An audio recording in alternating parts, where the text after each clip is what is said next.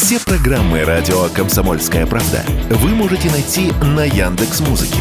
Ищите раздел вашей любимой передачи и подписывайтесь, чтобы не пропустить новый выпуск. Радио КП на Яндекс Музыке. Это удобно, просто и всегда интересно. Диалоги на Радио КП. Беседуем с теми, кому есть что сказать. Друзья, здрасте. У нас в гостях Ренат Давлетьяров, продюсер, режиссер, автор фильмов «А зори здесь тихие», «Донбасс. Окраина», летчик. И сейчас у него выходит новый фильм, который называется «Человек ниоткуда». Но я думаю, что Ренат сам лучше расскажет, что это за фильм. Я его смотрел, но... Вот, хотел этот вопрос переберить. Смотрели фильм, да? Да, я смотрел фильм. Ну, расскажите хотя бы в общих чертах вот до определенного момента, потому что там много спойлеров и много ну, главное, моментов, много поворотов сюжета. Один, да. Я поэтому ко всем журналистам обращаюсь всегда с, с огромной просьбой как бы не проговориться в расшифровке интервью, потому что если вы знаете как бы главный спойлер, то, собственно, смотреть незачем. В общем, история это такая. Нет, надо сказать вот что. Что я еще подрабатываю сценаристом иногда, mm часто достаточно.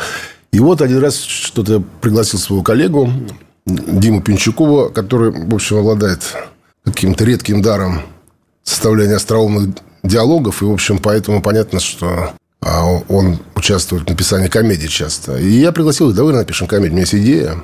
Напишем комедию. Как человек из прошлого нелепым образом попал в настоящее. И, в общем, посмеемся дружно над его историей. И сели ему писать. И э, удивительная вещь, такое, э, ну, я бы сказал, часто бывает, когда создается сценарий, ты предполагаешь одно течение развития событий, ты думаешь о, об одних финалах, а, в общем, как-то сценарий сам начинает жить собственной жизнью и выводит тебя совершенно в иную историю. Вот. И стали ему писать э, историю человека, попавшего в наше время, э, попадающего в нелепые ситуации, но что-то смеха не получалось. Что-то mm-hmm. все время мы его заводили в какую-то ситуацию загадочную. И было не, не очень смешно. В общем, я вдруг понял, что вырисовывается такая какая-то загадочная история Бенджамина Баттона. А, и, в общем, в тот момент, когда я понял, что это не комедия, я понял, что я буду снимать это сам.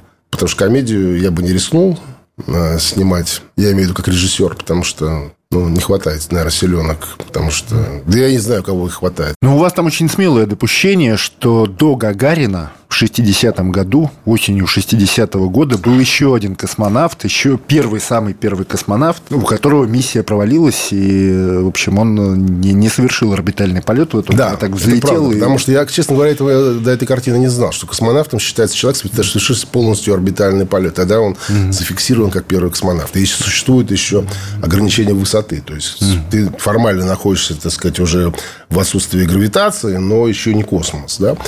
Вот. Э, ну да. Не то, что это сознательно было, но мне показалось, что это забавно. А самое главное, что это будет такой тест. Уверяю вас, на, на большую часть аудитории это не произведет никакого впечатления. Но, к сожалению, мы живем в такие времена. Если ну, вам еще ответит такой Юрий Алексеевич Гагарин, но какого числа он полетел и что вообще вам никто не скажет. Сколько времени он провел Я в космосе? Уверен, огромное количество людей воспримут это как бы за чистую правду. То есть, что был такой Тим Ну, конечно. Ну, послушайте. Космонавт, который... Ну, во-первых. Во-вторых, есть конспирологические теории, всякие истории где-то разжевывающие о том, что были какие-то полеты, как кончились неудачно. И, ну, честно говоря, никто этого не знает, что там было. Да? И, наверное, никогда не узнает. Может быть, когда-нибудь. Но в данном случае это такое допущение. Потому что, потому что меньше всего мне хотелось снимать такое документальное, документальное кино. Ну, вот что касается специальной военной операции, вы сняли фильм «Донбасс. Окраина». Вот сейчас у вас нет предложений или идей, или чего-то такого снять фильм про СВО? Есть. Но у меня не предложение, у меня есть идея. Э, и мы пишем сценарий на эту тему. Ну, вы знаете, «Донбасс. Окраина» Так, не знаю, говорить или не говорить, скажу. Донбасс окраина, в общем, никто мне не, эту картину не заказывал, ни, э, у меня не было никакого идеологического там, совета а сверху. Как бы мне попалась история, достаточно камерная, которую написал Алексей Тимошкин. В общем, мы ее переработали несколько раз, я нашел на нее деньги, а потому что государство там практически не участвовало. Вот. И мы сняли эту картину, я был уверен, что она, так сказать, понятно, что как для какого-то внутреннего пользования. Но неожиданно я получил приглашение. Там, например, Римский фестиваль пригласил в конкурс. Я в конкурс отказался. Ну, я не хожу, я пожилой человек уже соревноваться. Вот. Ну, мы поехали в официальную программу. И вот здесь вот э, началось как бы такое двоякое чувство меня посетило во время поездок вот этих. Ну, например, приезжаем мы до выезда в Рим, мы слышим, что, значит, посольство Украины, не видя картины, подает дикий протест с требованием, ну, они же такие требовательные все ребята, снять картину с показа. Значит, ну, на что было вежливо сказано, что, в общем, не ваше собачье дело, э, комиссия Римского фестиваля сама знает, какие картины показывает. Вот. Мы, например, обратились, э, как обычно, знаете, обычная практика в посольство. Мы говорим, мы единственная картина от России. Нам же ничего не нужно, но, может быть, сотрудники посольства придут на показ, может быть, у вас какие-то журналисты, которые придут на показ, ну, какое-то внимание. В общем, написали мы три письма, мы не получили даже просто, даже просто ответ. Ну, понятно, что значит. Посол затаился, все остальные сотрудники посольства затаились, в отличие от украинцев. Например, в Париже, когда была премьера, они пикетировали кинозал. Просто диаспора Украины пришла с плакатами, значит, вокруг кинозала. А пытались, ну, пытались тихо, потому что в то время они не были такие разнузданные. И, в общем, такое вежливое пикетирование не более. Хотя я человек опытный в организации всяких мероприятий. Вот. У нас было частное охранное агентство французское, была предупреждена полиция, ну, в общем, как мы подготовились к этому. Вот. И как, так, при абсолютном равнодушии э, к этой картине, к этому событию, потому что других картин не было на эту тему. Вот. Она до сих пор не куплена ни одним федеральным каналом. Mm. Ни одним. А, а это... не федеральные каналы, а? ее, не федеральные каналы ее показывают? Нет, не показывали. Ну, как бы есть большие каналы, но причем э, мы деньги просим даже символические, небольшие, но какие-то причины мешают это. При том, что это переполнено шоу политическими э, на эту тему, но кино не берут. А еще раз, если вот ни одна тема ни од... ну, не может прикрыть бессилие, да, то есть если ты снял плохое кино, то, собственно, не надо прикрываться знаменем любой там войны, СВО и так далее. Если снял плохое кино, то еще сиди с этим кино и смотри его сам. Но в данном случае как бы она была востребована на различных фестивалях, с ней ездил в конкурсная программа. Наш, так сказать, самый крупный поисковик «Кинопоиск». Посмотрите оценку ее, тех зрителей, которые смотрели mm-hmm. там. Ее не покупают.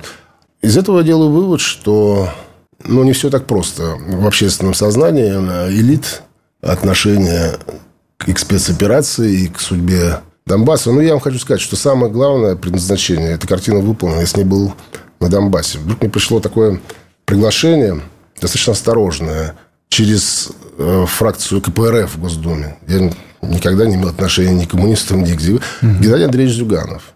И который предложил посмотреть эту картину в Госдуме, да, и потом мне сказали, что вот такое предложение.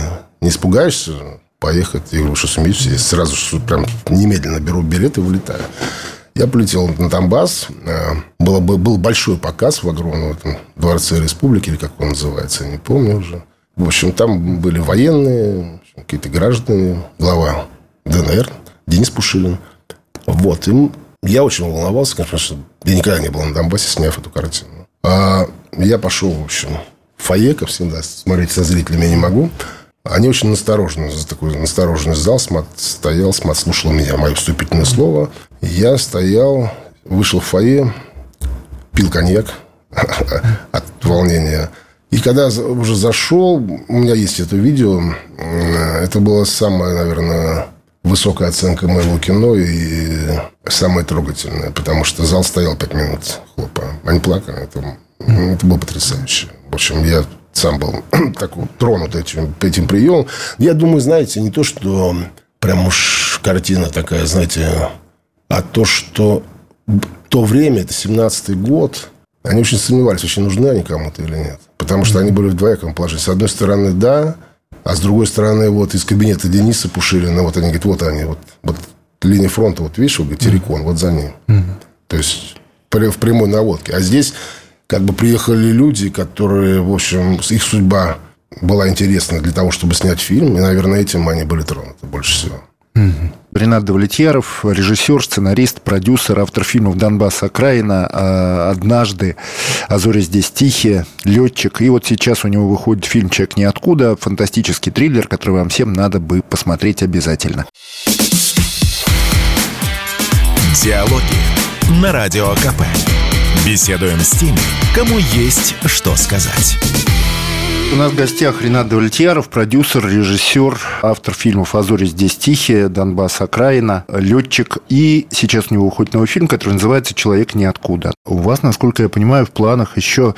Ну вот военные фильмы там пользуются не пользуются популярностью. То, что пользуются однозначно, это сказки. И у вас в планах «Золотой петушок», насколько я знаю. Вот расскажите про эту историю, потому что она же еще и не совсем по Пушкину этот золотой ну, петушок получается. Вы знаете, она звучит как частушки. Заканчивается она так. Сказка ложь, а в ней намек, добрый молодцам урок. Я не понимаю, почему. Я один раз сидел, значит, э, за компьютером, а в соседней комнате там работал телевизор, как всегда. И там пошел мультфильм «Сказка о злом петушке». И я слушал, слушал, и что-то я прекратил работать и стал задумываться о снижании вообще этой истории. Такая легкомысленная, на, там на пяти страницах сказочка. Вот если вы помните ее вообще содержание? А, Царь примерно, Дадон, да. который воюет и который устал от всех войн, и пригласил мудреца, и к нему пришел мудрец, а, а, звездочет и скопец. Меня обратил, никто же не обращает внимания на это. Скопец – это оскопленный человек, ну, да, да. то есть евнух. Евнух. Да, я думаю, какого черта евнух древнерусское. Это очень важно, евнух. Дальше появляется, значит, петух, который, которого дарит этот мудрец царю, который предупреждает о том, с какой стороны приближается какое-то войско. Ну, как интересно. Mm. Ну, во-первых, это может быть не петух, а он может быть, знаете, огненный петух. Настоящее такое, как это, инфернальное существо при современных ну, технических возможностях кинематографа. Ну, как интересно. А, значит, соответственно, средневековую битву, просто «Игра престолов» какая-то. Потом вдруг появляется шамаханская царица. И она обладает настолько большой властью очаровывать себе, что Дадон перешагивает через тела убитых сыновей, которые убили друг друга. Из-за нее идет к ней, идет к ней в шатер, они возвращаются в город, и вдруг возникает этот мудрец из Капец говорит, отдай мне шамаханскую царицу. Он говорит, возьми полцарства. Мудрец отвечает, нет. Но теперь мы возвращаемся к определению, скопец. А зачем скопцу шамаханская царица, да? Интересно. Значит, э, какая-то, какие-то тайны. То, скорее всего, никаких тайн нет. Александр Сергеевич писал, складывал рифмы гениально и, в общем, опубликовал сказка и сказка. Да? Но невольно как бы я задался себе вопросом, какая, какой интересный бэкграунд там может быть. А какие счеты у этого мудреца с Востока, с шамаханской царицей. Зачем э, ему нужна шамаханская царица, если он скопец? Э, куда исчезает э, и она, и петух, и так далее. Вот, собственно, размышляя на эту тему, было очень давно, ну, как давно, лет, наверное, 5-7 назад. И тихонечко, тихонечко, по кирпичику мы как бы складывалась эта история. Вот, сейчас уже она обрела ну, практически форму сценария, процентов на 70, я думаю, он готов. То есть, он написан от начала до конца, все известно. Ну, понятно, что это сценарий, это такая вещь, которая требует постоянной шлифовки. Вот, там, мы выбрали места, где мы снимаем. В общем, какая-то работа идет, но это очень большая картина. Очень большая картина. Я ненавижу слово славянское фэнтези. Знаете, как странно, как звучит здесь. Обычно на презентациях, не на презентациях, а на конкурсах там, в фонде кино. Мы представляем славянское фэнтези, славянское фэнтези. Но, с другой стороны, я подумал, другого определения нет. Это и есть славянское фэнтези. Ну, вы же еще там ориентировались на Альгамбру Вашингтона Ирвинга. Потому да. что изначально этот сюжет Вашингтона ну, Ирвинга. Нет, я потом Пушкина. уже прочел, да, как бы это называется легенда об арабском звездочете. Там входит сборник Альгамбра, да. соответственно. Вот. И, собственно, понятно, что это к вопросу, на какие фильмы вы ориентировались, когда снимали «Человек ниоткуда», на что ориентировался Александр Сергеевич. Угу. Перекладывал сказки. Но э, на самом деле мне сказка о злом петушке нравится больше. И не в силу, так сказать, какого-то своего там, квасного патриотизма. Знаете, э, мне, например, Буратино нравится больше, чем Пиноккио Толстого. Mm-hmm. Ну, все, серьезно. Вот с самого детства, я в детстве читал и то, и другое. Но Буратино это просто было ну, совершенно не сравнимо. Или, например, романы Волкова, да, э, «Волшебник изумрудного города», «Семь подземных королей», «Бухвин-Джуз», но это гораздо круче оригинала. На, на мой детский вкус, и сейчас я могу, готов это повторить. Ничего страшного в переложении. Поэтому это вот к вопросу, знаете, как это часть публики нашей волнует все время, ремейк это или не ремейк. Вот это просто с придыханием мне спрашивают, ну что, вот это вот ремейки. И они очень крутые, они превосходят оригинал. Вот. Мы готовимся. Как бы это такая серьезная работа. Ничего пока сказать не могу, потому что слишком там кропотливый подготовительный период. И, в общем, сейчас в разгаре предподготовить, даже предподготовительный период. Потому что это и дорого, и, в общем, есть там всякие заморочки.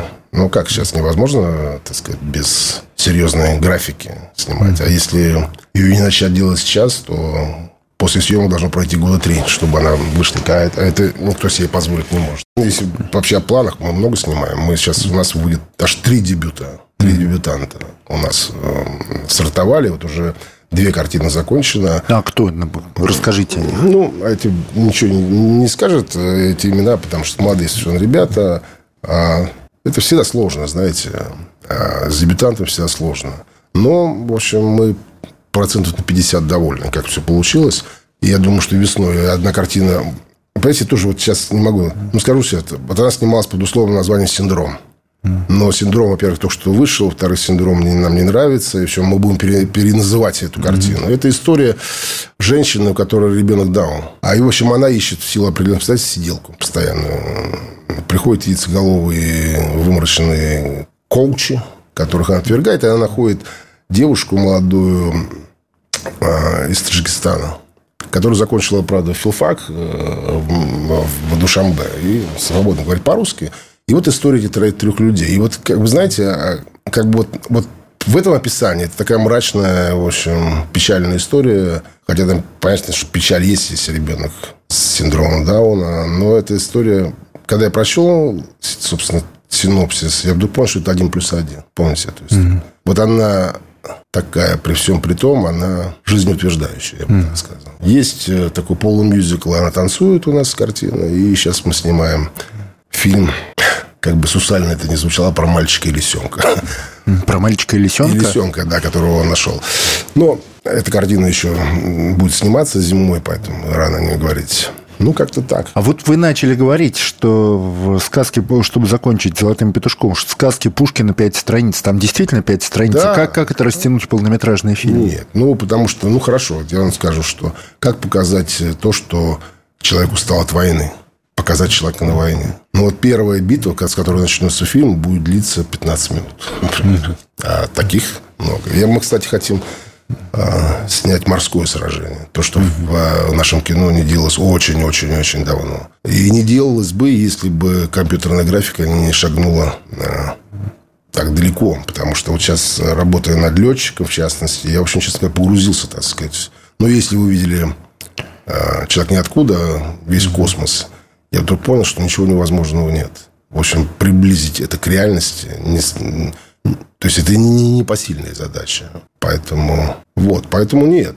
Мало того, там, знаете, мы не, мы не, не идем строго в конве петушка, золотого петушка Пушкина. Там и сказка, сказка о царе Салтане, там и сказка о старике, золотой рыбке, старике и старухе. Там, там какие-то фрагментарные куски сказок Пушкина, они все присутствуют. Mm. Нет, ну, здесь э, опять я вам должен сказать, что хочется, конечно, не сусальные сказочки для там, трехлетних, хочется серьезной с плотью и кровью истории. Mm. Такой по-настоящему средневековой, где нравы и все остальное достаточно реалистичное. Я люблю такие картины, знаете, где все реалистично, кроме одного маленького элемента. Ну, например, есть такая картина американская режиссера, фамилия «Чего хотят женщины» называется. Mm. Простая история, с Мелом Гибсоном.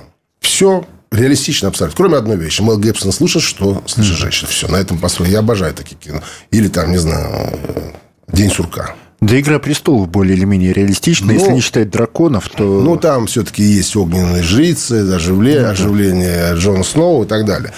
А Мали... Любовь морковь наша. Реалистичная история, кроме одной вещи. Они меняются телами. А вот такой, такие фокусы.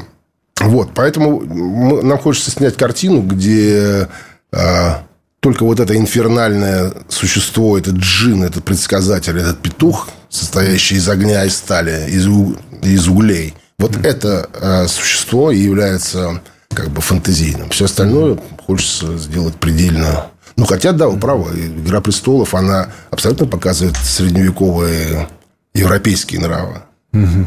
Европейские ценности, я ну, так сказал. У них же разные ценности все Да, но немного магии туда добавлено, а в целом да. это, в общем, реалистическая да. история вполне. Ренат Давлетьяров, режиссер, сценарист, продюсер, автор фильмов «Донбасс. Окраина», а, «Однажды», «А зори здесь тихие», «Летчик». И вот сейчас у него выходит фильм «Человек ниоткуда», фантастический триллер, который вам всем надо бы посмотреть обязательно. Диалоги на Радио КП. Беседуем с теми, кому есть что сказать.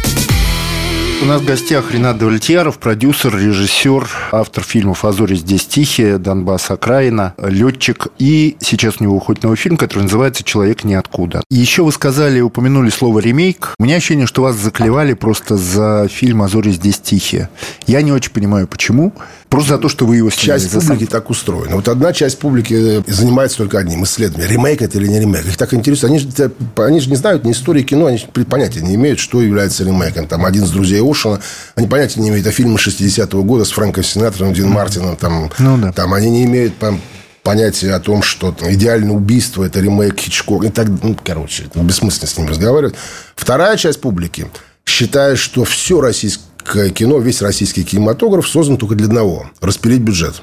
Вот переубедить их невозможно. А вот надо распилить бюджет, для этого вообще вся история придумала. Я, кстати, знал больших чиновников, которые именно так считали. Больших чиновников, ответственных за это, которые, в общем, и думали, что кинематограф российский создан для одного – распилить бюджет.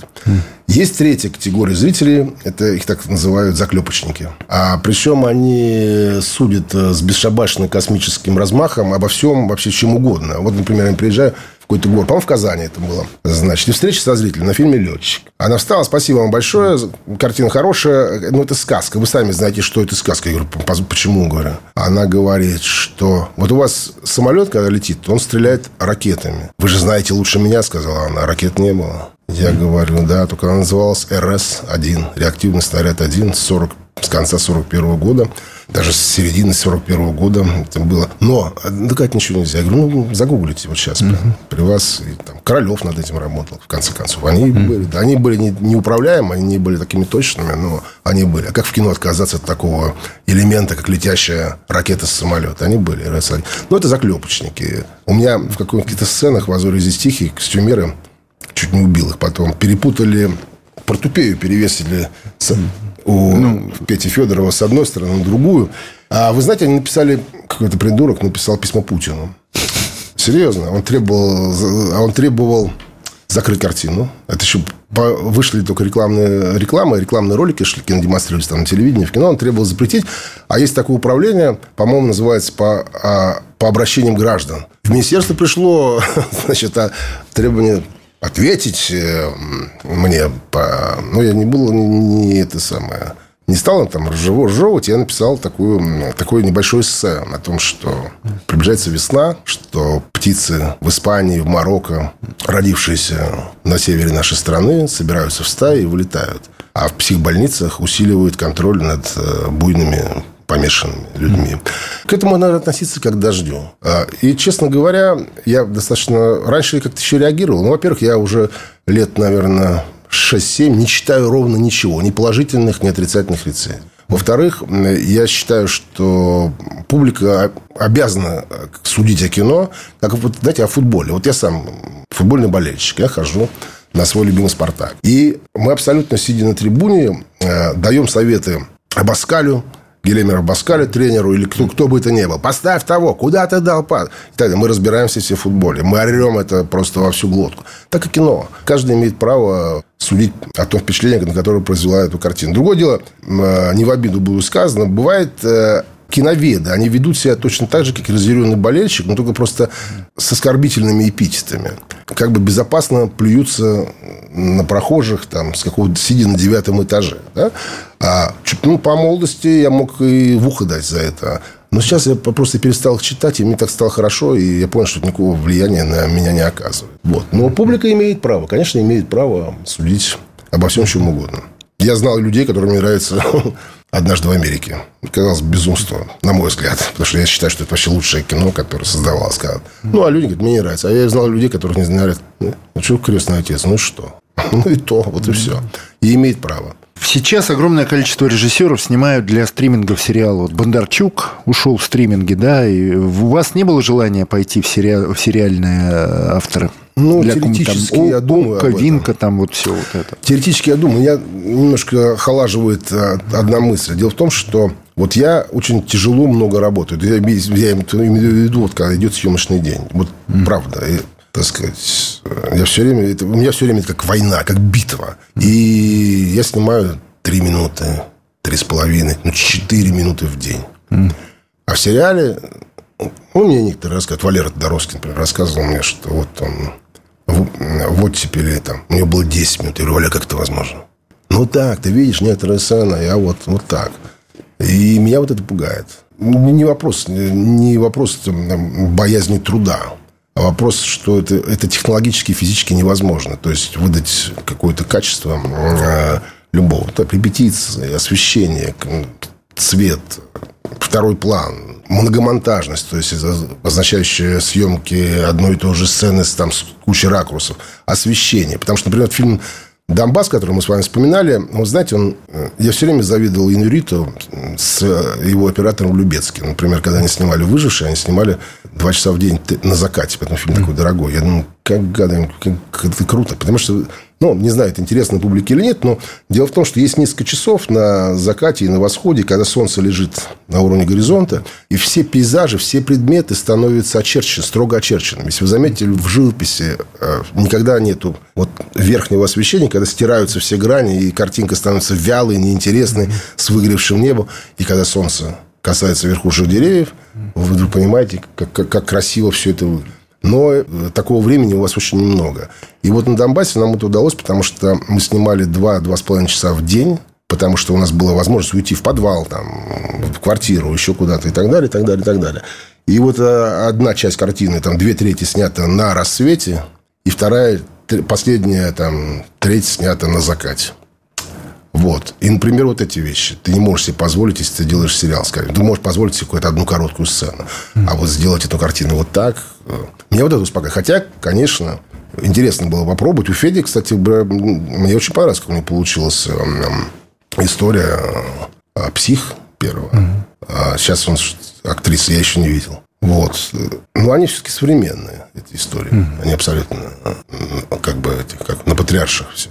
Mm-hmm. Да? эстетика патриарших. Вот. Ну, это интересный вопрос. Мы, написали, мы пишем сценарий. У нас есть сценарий интересный, который называется «Модератор». В общем, такая достаточно, как я говорю, густая, мрачноватая история. Но пока решения нет, кто будет режиссер. Я что-то... Есть планы, потому что есть и «Петушок», и есть планы о войне. Mm. То есть, есть не, не то, что планы, есть, собственно, не то, что идея даже, а есть некий уже ну, тритмент. То есть, я знаю, как начинается, что происходит и чем заканчивается. Mm. Сценарий вот, тяжело пишется, честно говоря. Мы поменяли уже трех сценаристов. Пока не получается. Но, знаете, тут еще есть другая вещь про эту войну, хотел сказать, добавить. Что вот я часто слышу, не часто, иногда слышу во всяких политических шоу, а что кинематографисты? Что они не отвлекаются? Ну, опять же, как бы по Булгакову люди с космическим размахом и космической проблемах, которые не представляете себе. Ну, просто есть, есть ну, такие чисто технологические вещи. Есть, есть технология кино. Сценарий создается, как правильно, год. Кино снимается еще, все, все циклы, это тоже год. Да? Специальная военная операция полтора года. Но я хочу спросить, нужно, мало ли мы снимали про Крым, э, фуфла, да, про грандиозные события начала века вообще в истории нашей страны, уверен в этом. Вот. Мне кажется, требуется осмысление некое. Нужно осмыслить. Нужно осмыслить, и в любом случае там нельзя, так сказать, задавить танками и самолетами все. Все равно должна быть судьба человека. О чем бы ты ни снимал, если там судьба человека, не, не, не судьба, так сказать, а, ровная, как вот поверхность этого стола, а шероховатая, с внутренней драмой, да, с экзистенциальными ситуациями в этой жизни. Все равно фильм-то об этом. А танки, самолет – это фон. А что проще, э, снимать фильм самому или переделывать потом как продюсеру за режиссером? Провокационный вопрос. многие режиссеры обидятся. Но нет, наверное, все-таки переделывать легче. Нет, но если там нет каких-то родовых травм, которые не переделать. У меня были такие случаи, когда я потратил просто полжизни там, э, переснимая, переделывая, перемонтируя, все равно ничего не получалось, да. Когда вы снимаете фильм, вы живете в неком замкнутом пространстве этого фильма. Вы живете своими представлениями об этом и так далее. Это иногда... И поэтому я вот долго монтирую всегда. И как только я закончил снимать, я сажусь, мы садимся монтировать, смонтировали первую склейку, я понимаю, что это, это вот прекрасный русский артхаус. Все, надо уходить из профессии, потому что из этого ничего никогда не выйдет. Это медленно, скучно, никому не нужно и так далее. И вот я проходит какие-то фазы, когда ты начинаешь перестаешь любить, влюбленными глазами смотреть на свой материал. Вот это, знаете, вот, вот эпизод лишний. Нет, нет, ну, я, же, я же помню, как это тяжело мы снимаем. Смотрите, как прекрасно. Вот здесь вот, как, как красиво. Как вот актерство. Это ничего, это перестает быть важным. Нужно перестать любить свой материал. Надо, я бы сказал, относиться к нему с ненавистью. И тогда можешь объективно. А когда ты приходишь и начинаешь править чужого режиссера, ты его не любишь так, этот материал. Тебе очень легко увидеть те места, которые можно текут или что-то переснять, или что-то доделать, наверное, технологически, наверное, проще. Но э, мне не доставляет это бесплатная, извините, работа а большого удовольствия переделывать, доснимать, переснимать. И, в общем, да, понятно, что люди обижаются, но в данном случае меня это не интересует обиды, потому что, ну, если я с удовольствием хотел, чтобы мне принесли прекрасный материал, тебя обнял, отцеловал, сказал, пойдем в ресторан, выпьем и обмоем твой талант и нашу прекрасную картину. Но так почти никогда не бывает. Mm. Поэтому приходится... Ренат Давлетьяров, режиссер, сценарист, продюсер, автор фильмов «Донбасс. Окраина», а, «Однажды», «А зори здесь тихие», «Летчик». И вот сейчас у него выходит фильм «Человек ниоткуда», фантастический триллер, который вам всем надо бы посмотреть обязательно. Диалоги на Радио КП. Беседуем с теми, кому есть что сказать. У нас в гостях Ренат Давлетьяров, продюсер, режиссер, автор фильмов «А зори здесь тихие», «Донбасс. Окраина», «Летчик». И сейчас у него выходит новый фильм, который называется «Человек ниоткуда». А какие вы э, посмотрели за последнее время выдающиеся фильмы, вот, которые вас потрясли? Из старых, из новых? Что бы вы могли порекомендовать там людям, которые... Ой, Люди же часто спрашивают, я, я что постоянно что-то смотрю. Вот, например, в воскресенье было 80 лет э, Катрин Денев, и на одном из крупных федеральных каналов показывали шарбургские зонтики. Я его не видел сто лет. Я не мог оторваться просто. Это настолько круто. Честно говоря, я забыл совершенно. Или знал, или об этом не знаю. Я потом посмотрел. Это «Пальмовый вид» э, Канского фестиваля. Да. Грандиозная работа. Из современного кино, ну, я не буду, так сказать, тут эпитеты про современное кино великое или выдающееся, но мне очень понравилось, э, понравился «Вызов». Мне очень понравился. Я был на премьере, честно говоря, шел скептически. Я даже Эрнсту сказал об этом, потом встретил его. Я говорю, Костя, я шел скептически, потому что я думал, сейчас вы будете горцевать на том, что э, Юля слетала в космос, и все вокруг э, этого будет устроено. А до этого я перезвонил одному из руководителей канала, уже идя на премьеру, говорю, а сколько идет? Он говорит, 2 часа 30 минут. Я говорю, с ума сошли? Вы что, идете? Как? Но уже все, я был октября, я сел, и вдруг героиня Пересиль просыпается, понимает, что у нее сломался будильник, бежит в ванну, дергает, а у нее шланг вырывается, а дочь еще там не в порядке. И меня с этого завело, и, в общем... Вот я... я ну, ты ждешь патетики сразу, понимаете, когда вызов, то все. А у нее ведь шланг отрывается. И я сел и почему-то даже, не, по-моему, не мигнул. Так посмотрел с огромным удовольствием эту картину. С огромным удовольствием. И Клим, конечно, краса... Шипенко, красавец. Вот. Что-то я много чего видел, господи. Много что видел. Так сказать, не последние дни, но тем не менее. Вот, например, меня, пригласили на премьеру как-то зимой, что ли. А, называется «Новая игрушка». Это ремейк, кстати, о ремейках. Игрушки. Вот, с Пьером Ришаром. С Пьером Ришаром. Замечательная картина.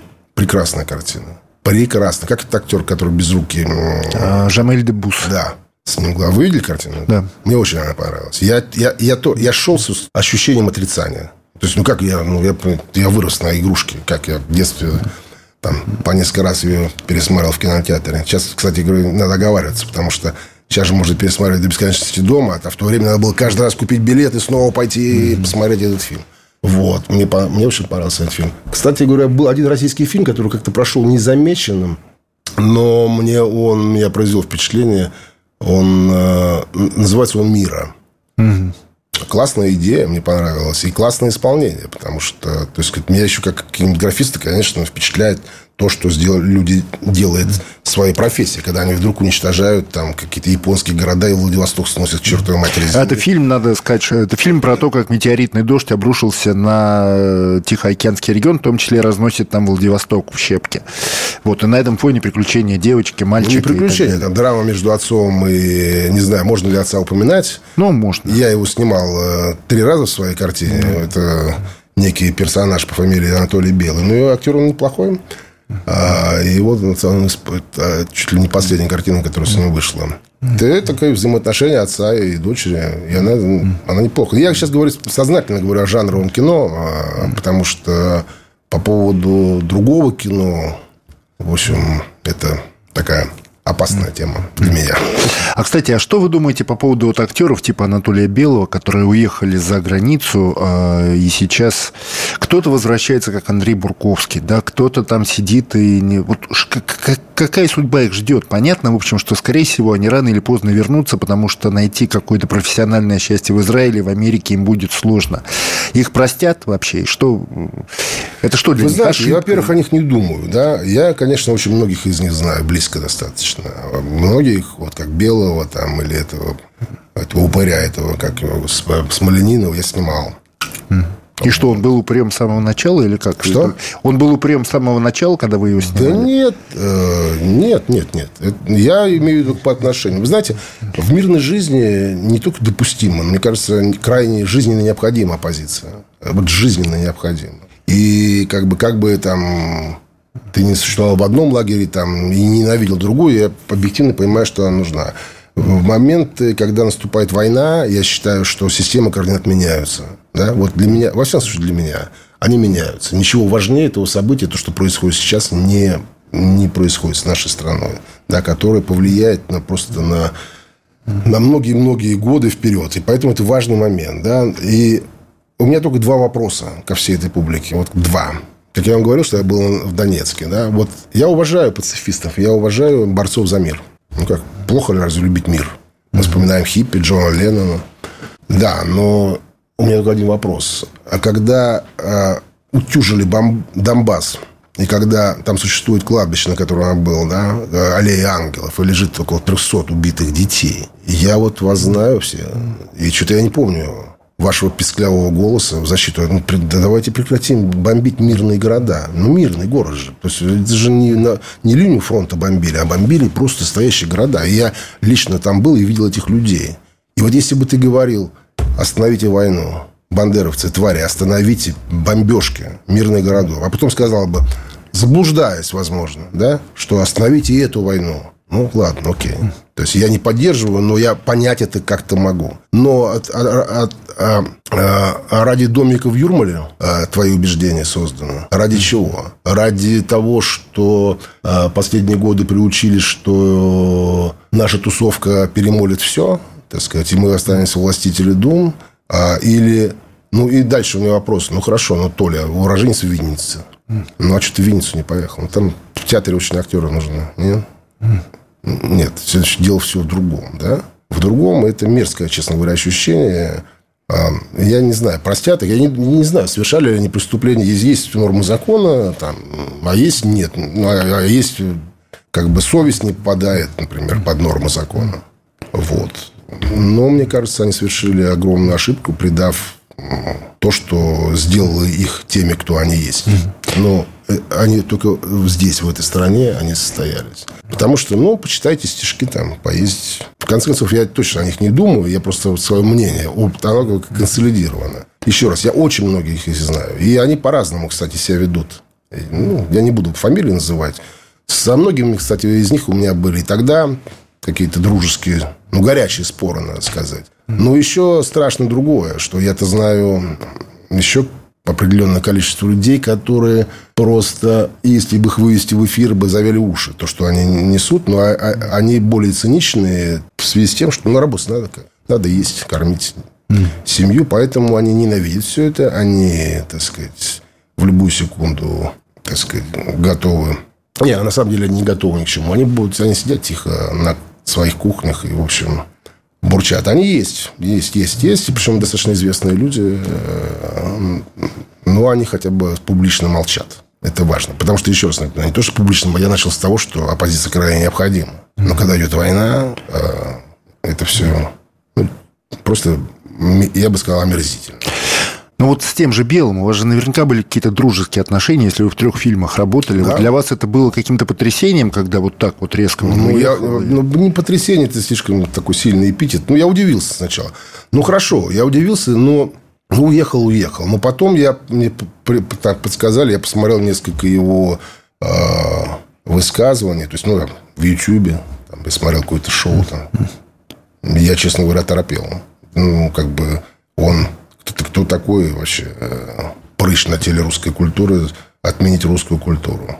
Значит, он... А он призывал отменить русскую да, культуру. Да. Он, например, заявлял, что как бы это биологическая агрессивная масса России. Вот, например, освободительные войны России на Балканах. Это же был повод только для агрессии против свободной Турции.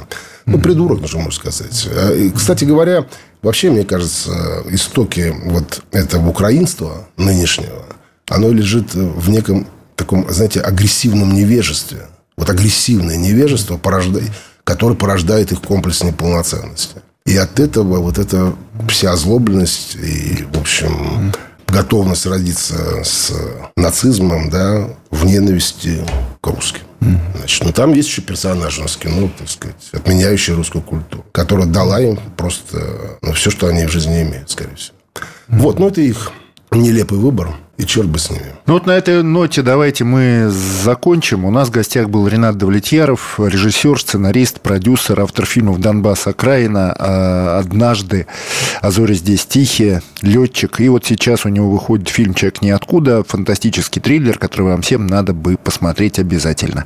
Спасибо большое, Ренат. Спасибо. Спасибо. Диалоги на Радио КП. Беседуем с теми, кому есть что сказать.